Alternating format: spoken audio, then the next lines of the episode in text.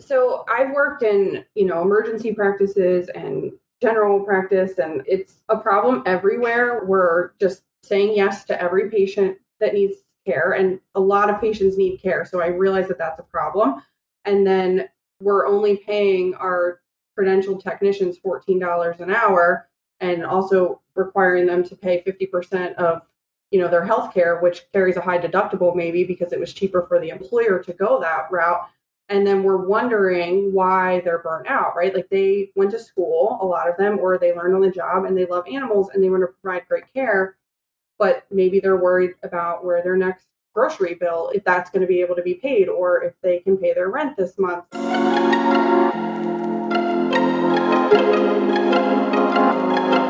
Hello, positive leaders. Thanks for joining us today. You are listening to the Positive Leadership Podcast with Andrea Crabtree and David Liss, a podcast for everything a veterinary manager needs to know to get the job done. We've been there and we know how hard it is and are here to help share our knowledge and expertise to elevate you. I'm Andrea Crabtree, co founder of Positive Leadership Podcast, owner of FurPause Consulting, a certified veterinary practice manager, and HR certified professional. And I'm David Liss, co founder of the Positive Leadership Podcast. I'm also a certified veterinary practice manager, hold an MBA, and I'm a registered veterinary technician. And this podcast is for you, the veterinary practice manager, supervisor, leader. We want to elevate you by equipping you with relevant content, material, guidelines, instruction, feedback, and pro tricks and tips. We will deliver real life experience along with our super smart guests that will get you through the obstacles that you're facing today, with some bloopers and blunders along the way to remind you that you're not alone. FurPause Consulting has deep expertise in helping veterinary practices reach their full potential for all types of practices, whether specialty, emergency, or general practice, by working alongside the practice owner and manager. Are you a practice owner or practice manager with a challenge and not enough bandwidth to tackle it? Reach out to me, Andrea Crabtree, owner of FurPause Consulting, with the question that keeps you up at night. I'm able to provide expertise and insight to navigate those tricky obstacles. Find my info in the show notes. Email me at andrea at furpause.us or check out my website at www.furpauseconsulting.com. Hello, positive leadership listeners. Today we have an amazing guest with us, Melissa Stedman. She is the practice manager at Brandywine Valley Veterinary Hospital. She is a CVPM, and I'm very excited, Melissa, to have you on the show. David knows you, I do not, so nice to finally meet you.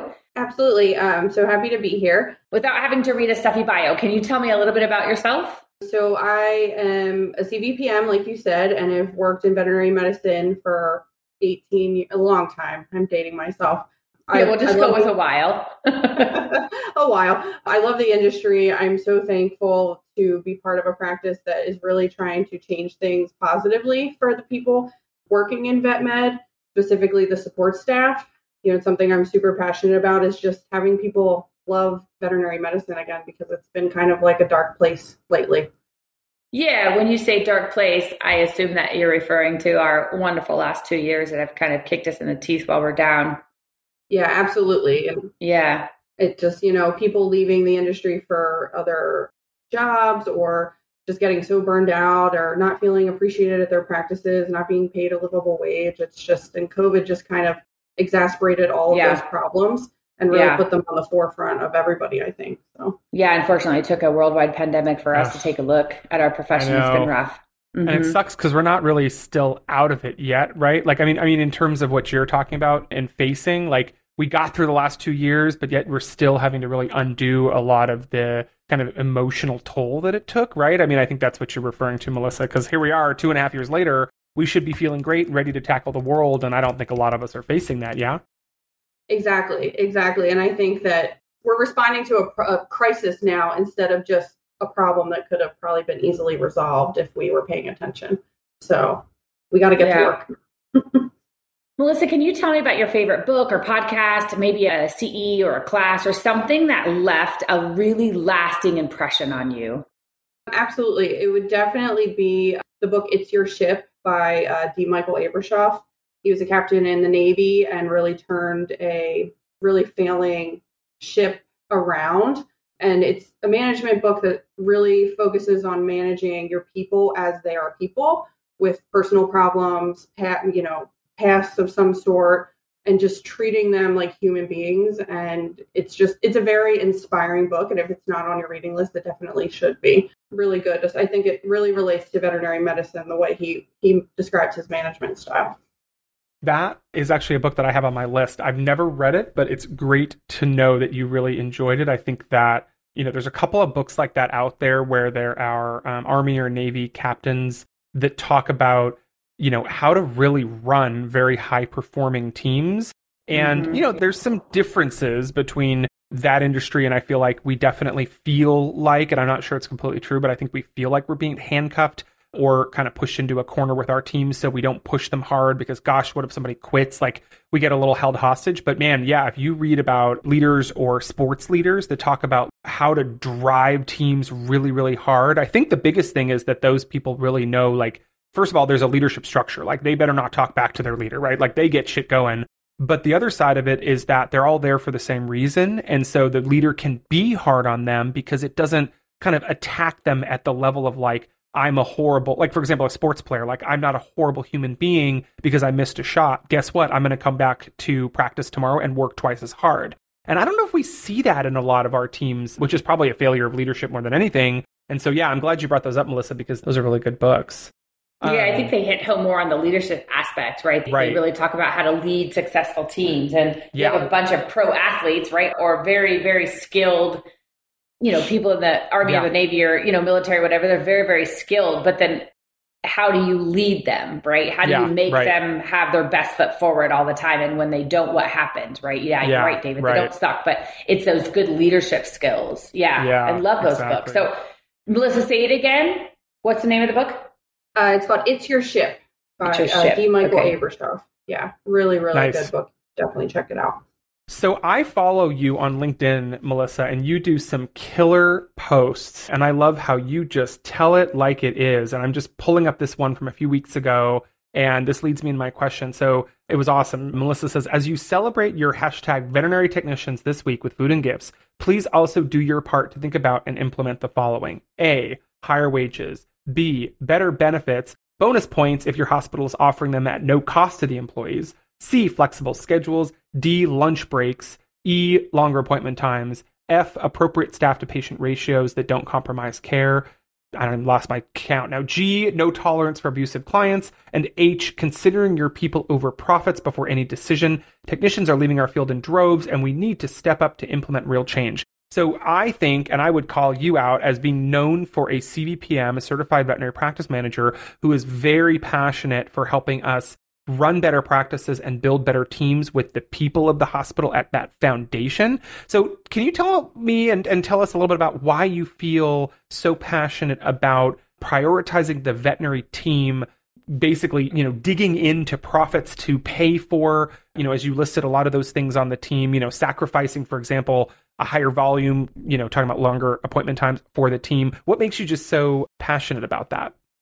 So I've worked in, you know, emergency practices and general practice, and it's a problem everywhere. We're just saying yes to every patient that needs care, and a lot of patients need care. So I realize that that's a problem. And then we're only paying our credentialed technicians $14 an hour and also requiring them to pay 50% of you know their health care which carries a high deductible maybe because it was cheaper for the employer to go that route and then we're wondering why they're burnt out right? Like they went to school a lot of them or they learned on the job and they love animals and they want to provide great care but maybe they're worried about where their next grocery bill if that's going to be able to be paid or if they can pay their rent this month. And it's just how can you expect someone that has to perform at such a high level to practice high quality medicine on a patient? And you're overworking them with the amount of patients that you're bringing in and then you're also not paying them. So they're you can't just expect them to leave those problems at home. And i would argue i know i made some people upset on that post but i would argue that we can afford it right? Like people are have pets they are spending a ton of money on their pets. And yes the client does have to pay for those things But if we don't pay our teams and at least start that at the foundation and offer them good health care so that they can go to the doctor and they can afford to take care of themselves, how can we expect them to take care of our patients? And if we're compromising care because we're bringing it, we're operating at too high of a volume, we're going to make a mistake at some point that could be devastating to somebody's career, not to mention that pet. And we're just going to continue to push people out of the profession. So I think as an industry, we just really have to look all of those things and improve them for our staff, or they're just going to keep leaving. So let's dig into this a little bit, Melissa, because what I hear you telling me is that pay and benefits matter and that we can afford it. So let's talk about these being foundational, I would say, like almost principles at a veterinary hospital. Why are these important? And why is it something that we then need to make sure that we can't afford it? If what if we just can't? What if we can't afford to take care of the client, or excuse me, what if we just can't afford to take care of our staff that way? And and what if fourteen dollars is the going rate? So let's talk about that a little bit. What's your thoughts about that? My thoughts on that are, is I think you really have to look at your your pricing and your COGS, your cost of goods sold, and just really analyze your P and L and start there as your base and say, okay, well, you know, the owner or the corporation or whatever, they expect to make this amount of money so that they can live comfortably or they can, you know, take care of their stockholders and all of that. And then see what percentage you have to raise prices in order to be able to also pay your staff at least a living wage and then hopefully work up to offering them more. You know, if your financials are a mess and you don't know where you're at and you know you're not keeping up on those things, of course you're not going to know or you're going to maybe feel like you can't afford anything else. So that's definitely where I recommend you start. And then you look at your pricing. Are you charging appropriate like dispensing fees? Do you have an online store? Are you adding more services like therapy laser, offering nutraceuticals in your practice? Like all of these things that increase your profits. And then hopefully you can take a percentage of that and put it back into your staff. I think that unfortunately, a lot of the times we look at payroll costs as this huge liability for our practices when really we should be looking at our staff as an asset and a, like a long-term investment investment because when they leave we all know it costs so much money to replace a staff member especially if you had somebody that was like you know that excellent staff member and you know they just got burned out and maybe they went to work for a pharmaceutical company or you know they just left. You know so i would definitely argue that it's going to cost more money to replace your staff than to keep them yeah, and I, I mean, like, point. yes, all great of that, point. right? Because I think that raising prices is not our only answer. In fact, I would challenge most practices to say is like do that last, right? Because we're going to outprice ourselves out, right out of the market and look at some of these other things first. Like, yeah, look at your budget. Where's your COGS? Is it appropriate? Are there places that you can trim back? You know, are we using our team efficiently? Are we maximizing revenue the way we can be? So, like you said, you know, do we have other profit centers that we're looking at, like providing laser therapy or whatever else, right? So I think there's so many different ways that we can make sure that we're capturing every single charge. That yes, we are charging appropriately, dispensing fees, things like that. Mm-hmm. Do we making sure we're capturing deferred services instead of declined services and let them go by the wayside? So yeah, I love it, Melissa, to know that we can do this we don't have to do it just by raising prices. That is one way to do it. We can do budgets and all kinds of great things and creative ways to, to right. make our staff feel appreciated so that they can have a decent living wage and have the benefits that we need to be offering them to make ourselves competitive in the market. And take a look, a deep look at that, right? So, yes, Melissa, thank you so much for going over all of that. I love it.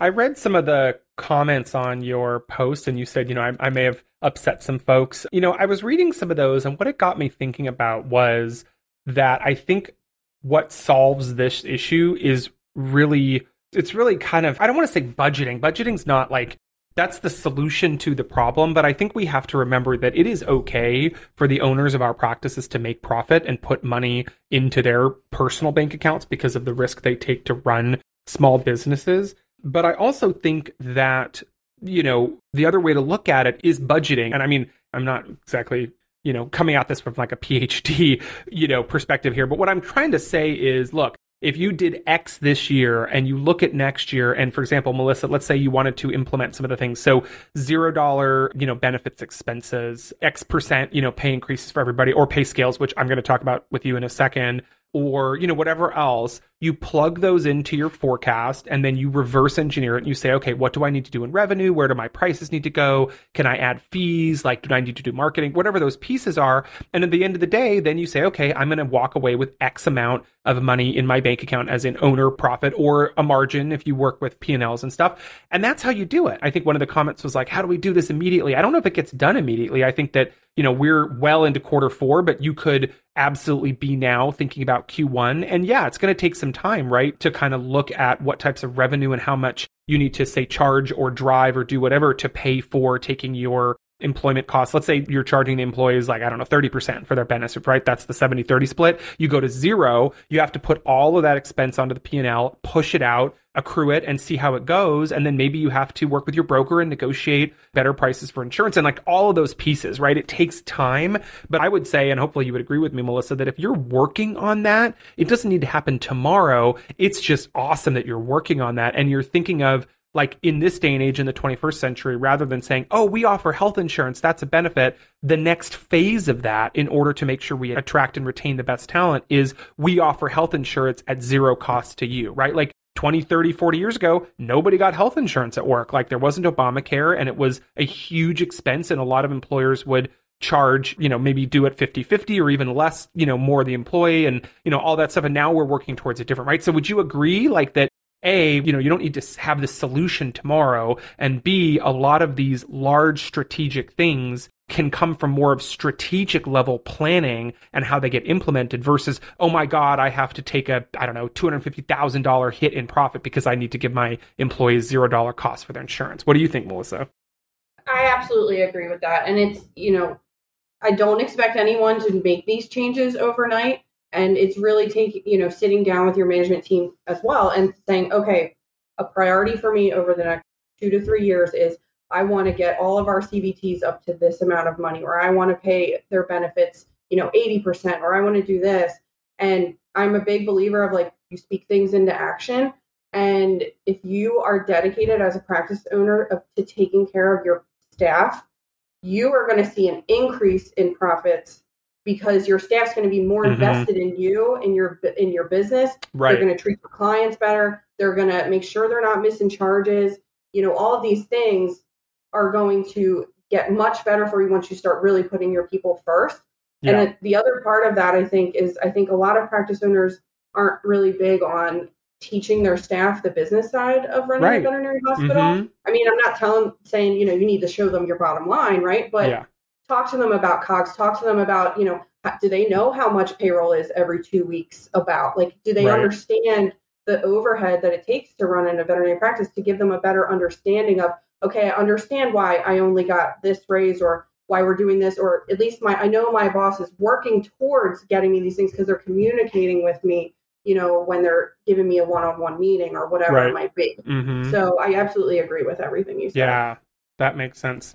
So let's kind of switch gears, but also continue on this really amazing and kind of radical journey that you have run with your practice. So you are, and you can correct us if we're wrong, you're either working towards or you have finalized or I don't want to say publish publicly, but like give to your staff pay scales and working towards pay equality. And it's really timely because there, and uh, Andrea can speak to this because I'm behind on my HR stuff, but there I know is an uh, California law that is, I believe goes into effect next year or is going to go into effect ASAP around pay scales and and I can't remember if it's the employee has to ask for yeah, January one pay transparency yeah you have to job put, ads you have yeah. to put them in the job ads right yeah so whether the pay scale is you know 18 to 1850 which might be the pay scale for something or it's you know 22 to 27 whatever you know whatever it is we're going to have to publicly put those into effect in California so what is you know walk us through that journey Melissa of kind of starting that process who was championing it, who was pushing back on it, how you developed it, and kind of where you guys are at now.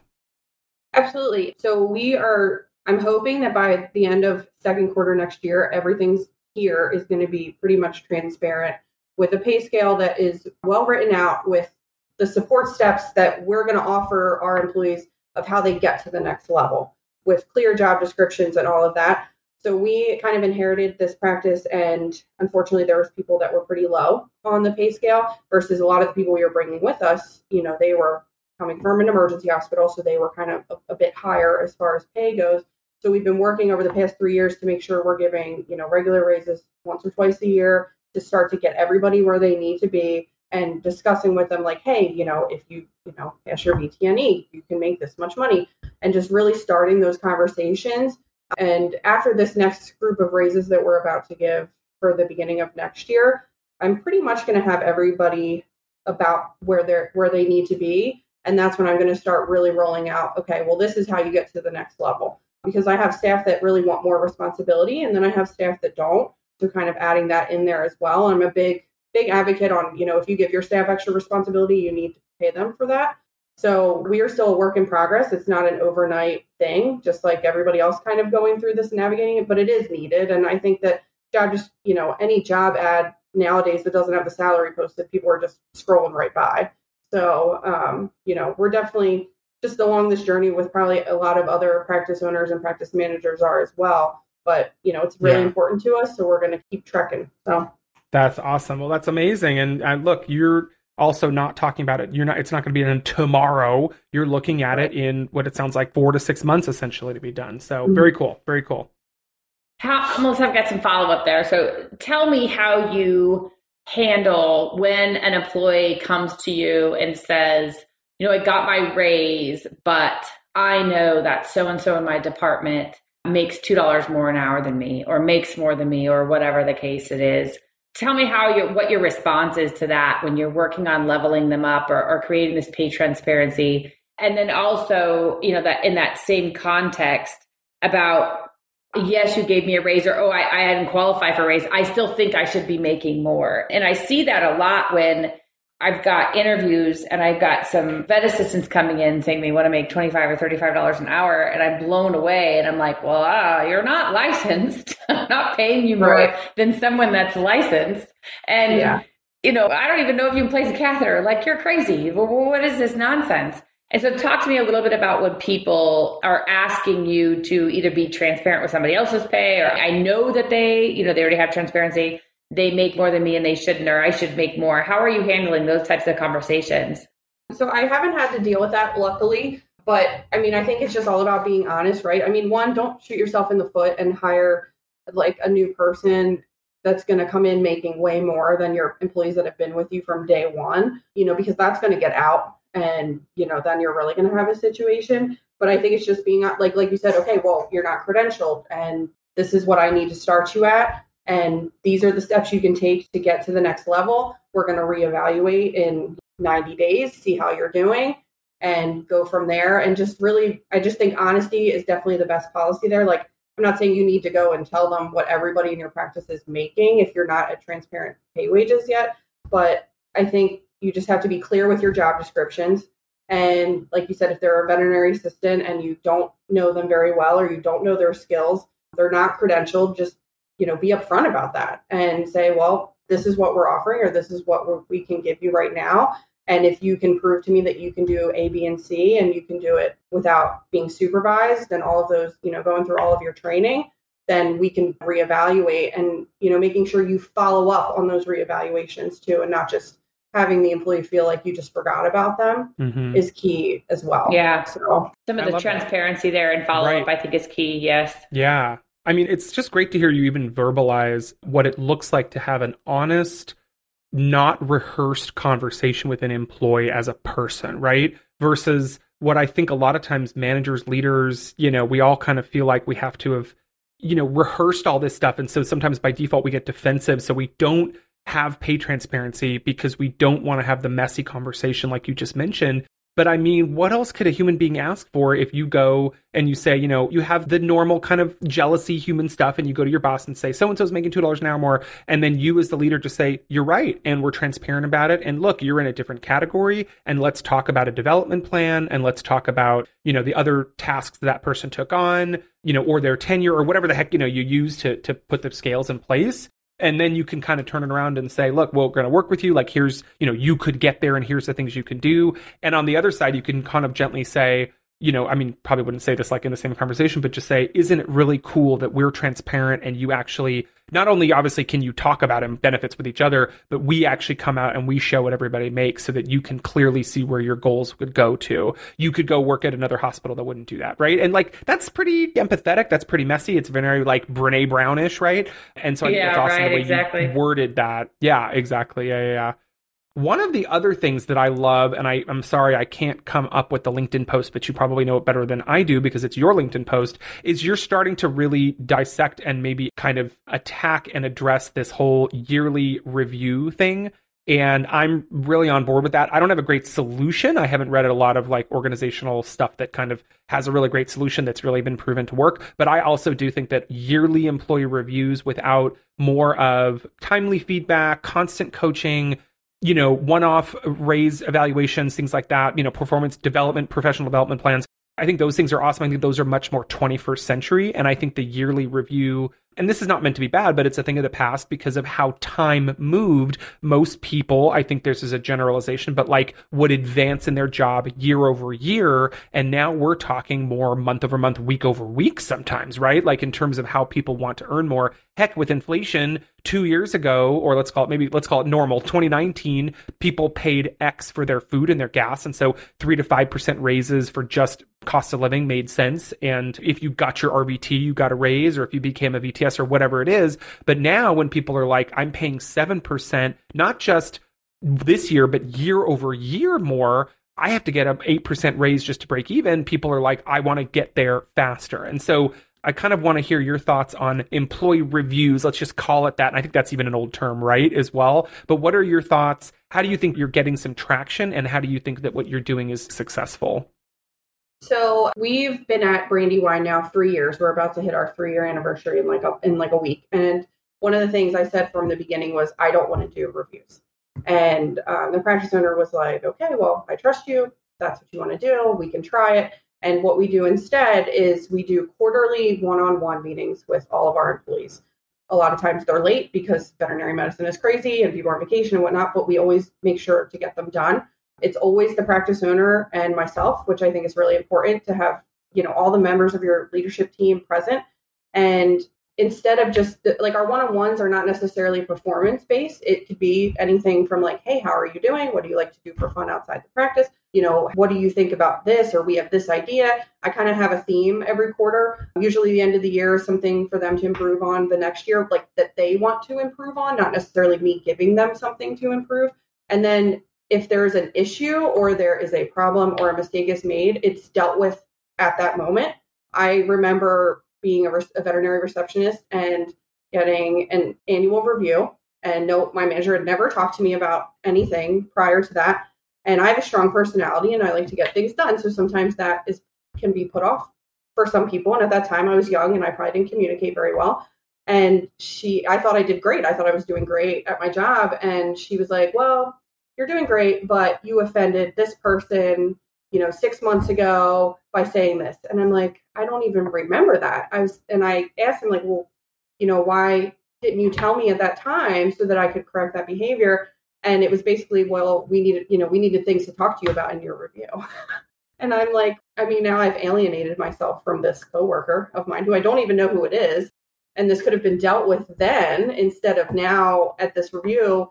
And I find that so many employees that I've talked to they're like the idea of a review gives them so much anxiety that they literally can't focus on their job that day. So I'm like, why are we doing this? And then if they're not getting a raise and they expected one, then you know now they're going to be yeah. resentful. So it's just yeah. the one-on-ones work great, and I've sent a bunch of anonymous surveys, and everybody seems to like it. You know, so so far so good. It's been working for us, and you know I don't think I would ever go back. So I love it. I'm into it too. I do quarterly feedback sessions and I think that they're so, so much more valuable than that whole annual thing. Like you said, people expect raises and they don't get it. And that's your only time to bring something up from like, oh, back in 1902 when you did this. And people are like, what are you talking about? Right. So yeah, I'm a fan. So let's talk a little bit about some epic failures and they don't even need to be epic failures but what do you see that like if we stopped doing this tomorrow in practice it wouldn't be too soon? What do you feel like has just we've screwed up and need to stop doing?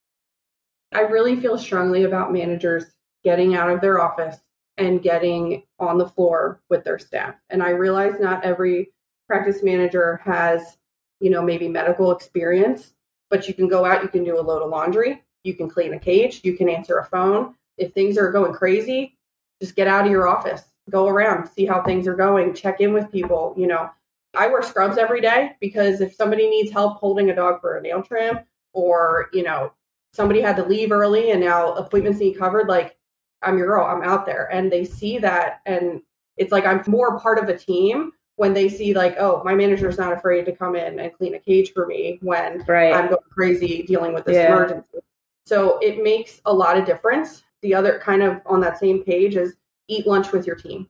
You know, it's we're real big on lunch breaks here, and I do my best unless I have a meeting to be in that lunchroom with them every day, chatting with them, you know, just hanging out, just being present because you're going to build more trust and build more relationship. And then when you, you know, all those things come back to when you do have to talk to them about something that they did, they're not as anxious about it. They trust your feedback. They're more willing to accept that accountability. And it really makes all the difference. So, managers, please get out of your office. Yeah. And I love the fact that you say stop and eat lunch. You're actually saying that managers should should stop and actually consume food during the day, mm-hmm. right? Like, don't yeah. cram that granola bar down your throat in between phone calls, right? Like, stop, take a break, go eat with your team. Oh my gosh, what the a novel idea! Still be there when you get back. yeah, right. I love it. Thank you. What would be some suggestions that you would give to managers to flip the triangle rather than it being a top-down practice, a boss driven practice where everything is done, say, essentially kind of um, from the owner's lens. So, culture of the hospital, marketing, design, theme, you know, how we interact with clients, like the whole thing comes from how the owner wants it done. And a lot of times, you know, that gets kind of iterated over time when you do things that the owner didn't want you to do and then you get told it should be different rather than like there actually being a laid out vision mission vision values and you know approach so how would you coach a manager to get to more of this employee centric practice? So the up the flipped triangle right? The, the upside down approach um, which they refer to in literature as instead of top down it's bottom up um, but I don't even like bottom up. It's almost like bottom down, right? Like you're literally taking that triangle and it's like employees at the very top. Sometimes people put clients there, but I think it's mostly employees, then clients, then management, non owners, and then the owner or owners at the very bottom of the triangle as the point. We read your LinkedIn post about like family first and when employees need our support as managers. So, how do you do that at Brandywine and how would you coach or give support to a manager who or an owner of a practice who's like trying to flip that upside down? So I think that one thing I always try to remember, and and a lot of managers can be like this. It's like you know you have this idea, you want to run with it, you want to get those results quickly, and I think sometimes we have to take a step back and consider that everyone has a different personality, and we don't do their job. We have a very important job at the practice, and that is to make sure that there's money in the bank, the patients are coming in, getting good care, the employees are taken care of. But we need to remember, like we don't do their jobs, so it's hard for me to dictate to them how they should do things when I don't do it. So I think I'm a really big fan of anonymous surveys because sometimes people don't feel comfortable, maybe given, especially if you're trying to flip the culture, maybe they don't feel comfortable talking to you about something. And that feedback might hurt and you might have to kind of swallow your pride and take it. But I think when you start to consider your relationship with your employees in every decision that you are going to make, you are going to see so much more buy in and trust and results with what you're trying to do because they're giving you feedback and you're actually taking it. I always tell them, hey, like, if you need something to do your job better, please tell me I will get it for you. Like, no questions asked. Like, if you, you know, need a different, you know, uh, cleaner or supply or something, like, you know, you need more chocolate in the break room, like, let me know. I will get it for you. And it makes a lot of difference. And it, you actually start seeing your teams coming together to solve their own problems without even maybe out even asking because you're empowering them. So that's really the mindset I think you have to flip. And instead of it being about me as the manager and what I want, it really needs to be what they want because I mean, they're the rock stars here. They're the ones bringing the money in, seeing the patients, taking care of the clients. It's not me, it's them. I just always tell them, like, I'm just part of I'm the same as you. I'm part of the team. I'm just my job's a little different. And taking that step back really makes a lot of difference. I love that. Like, when's the last time we've asked our team, you know, how can we support them? Right. Can you give us one or two action items that we can start tomorrow? Like, what are some things that we can do, like as easy as tomorrow when you go in the office, try this and see, uh, and it's giving you good results? Absolutely. I mean, if you're committed to hoping, like, hopefully you're committed to wanting to pay your staff more, the first thing you can do is get your financials in order and really sit down and analyze your P&L to see where you can make those changes like we talked about earlier in the conversation. That's something you can do immediately. And then the second thing would be to, to develop a, a feedback survey for your staff. You know, you can go to SurveyMonkey, send out a free survey. It's completely anonymous and ask ask the hard questions and be prepared for the answers because, you know, they, they may not Yeah, sometimes they can be tough to swallow, right? Like you said. Right. Yeah. Exactly. Melissa, if you could give one piece of advice to our listeners today, what would it be and why that advice? My advice would definitely be to just consider, like, put your relationship first. You know, I ride horses, and that's what I, that's, I put my relationship first with my horse before I decide to trust him with my life, taking me on a trail. It's, you know, put your relationship with your employees first before you make a decision that's going to affect them and really consider their feelings and their feedback and everything that you do. And they will really start to see that your actions are going to, you know, back up your words and that you do care about them. And it's just, it's going to make your culture so much better because it's going to be employee centric. And then everything else is going to fall into place. And your clients are going to rave about how happy the atmosphere is when they walk into your clinic. Fantastic. I love it as much interactions if you've had with practice owners, employees, clients, vendors, whoever it may be, it may even be non veterinary medicine, but I can promise you that you've had an opportunity or an interaction with someone at some point in time in your career that you have like palm went to the forehead, eyes popped out like pugs, like your chin just hits the ground, and you just tell yourself, like, what the hell? I could never make this up. Can you share with us your you can't make this shit up story? Absolutely. And I'm sure others that work in um, emergency medicine specifically have probably had like really weird stuff like this happen to them. But I used to work a lot of midnight, 1 a.m. shifts at the clinic I was working at. And we used to have this man that would call like every, I don't know, every few months. It was really strange. He would only call when we weren't busy. So I don't know if he was like watching the practice, but he would talk about a fish in his stomach that was tickling his stomach. And that's all he would say. He wouldn't get any worse or like anything like more inappropriate than that. And he would just keep trying to continue that conversation. And he would usually call back a few times. And then we think he went away for a while and then he would call again. And it was just his number was always blocked. It was just a really weird thing. And we just laugh about it now because that's what you have to do. You have to just laugh at all these situations. But yeah, um, right. The fish man is just a story. The fish man that we all kind of laugh about every so often, reminiscing on our emergency days. So that's funny. Awesome. Hey, Andrea here. Have you seen our social media pages?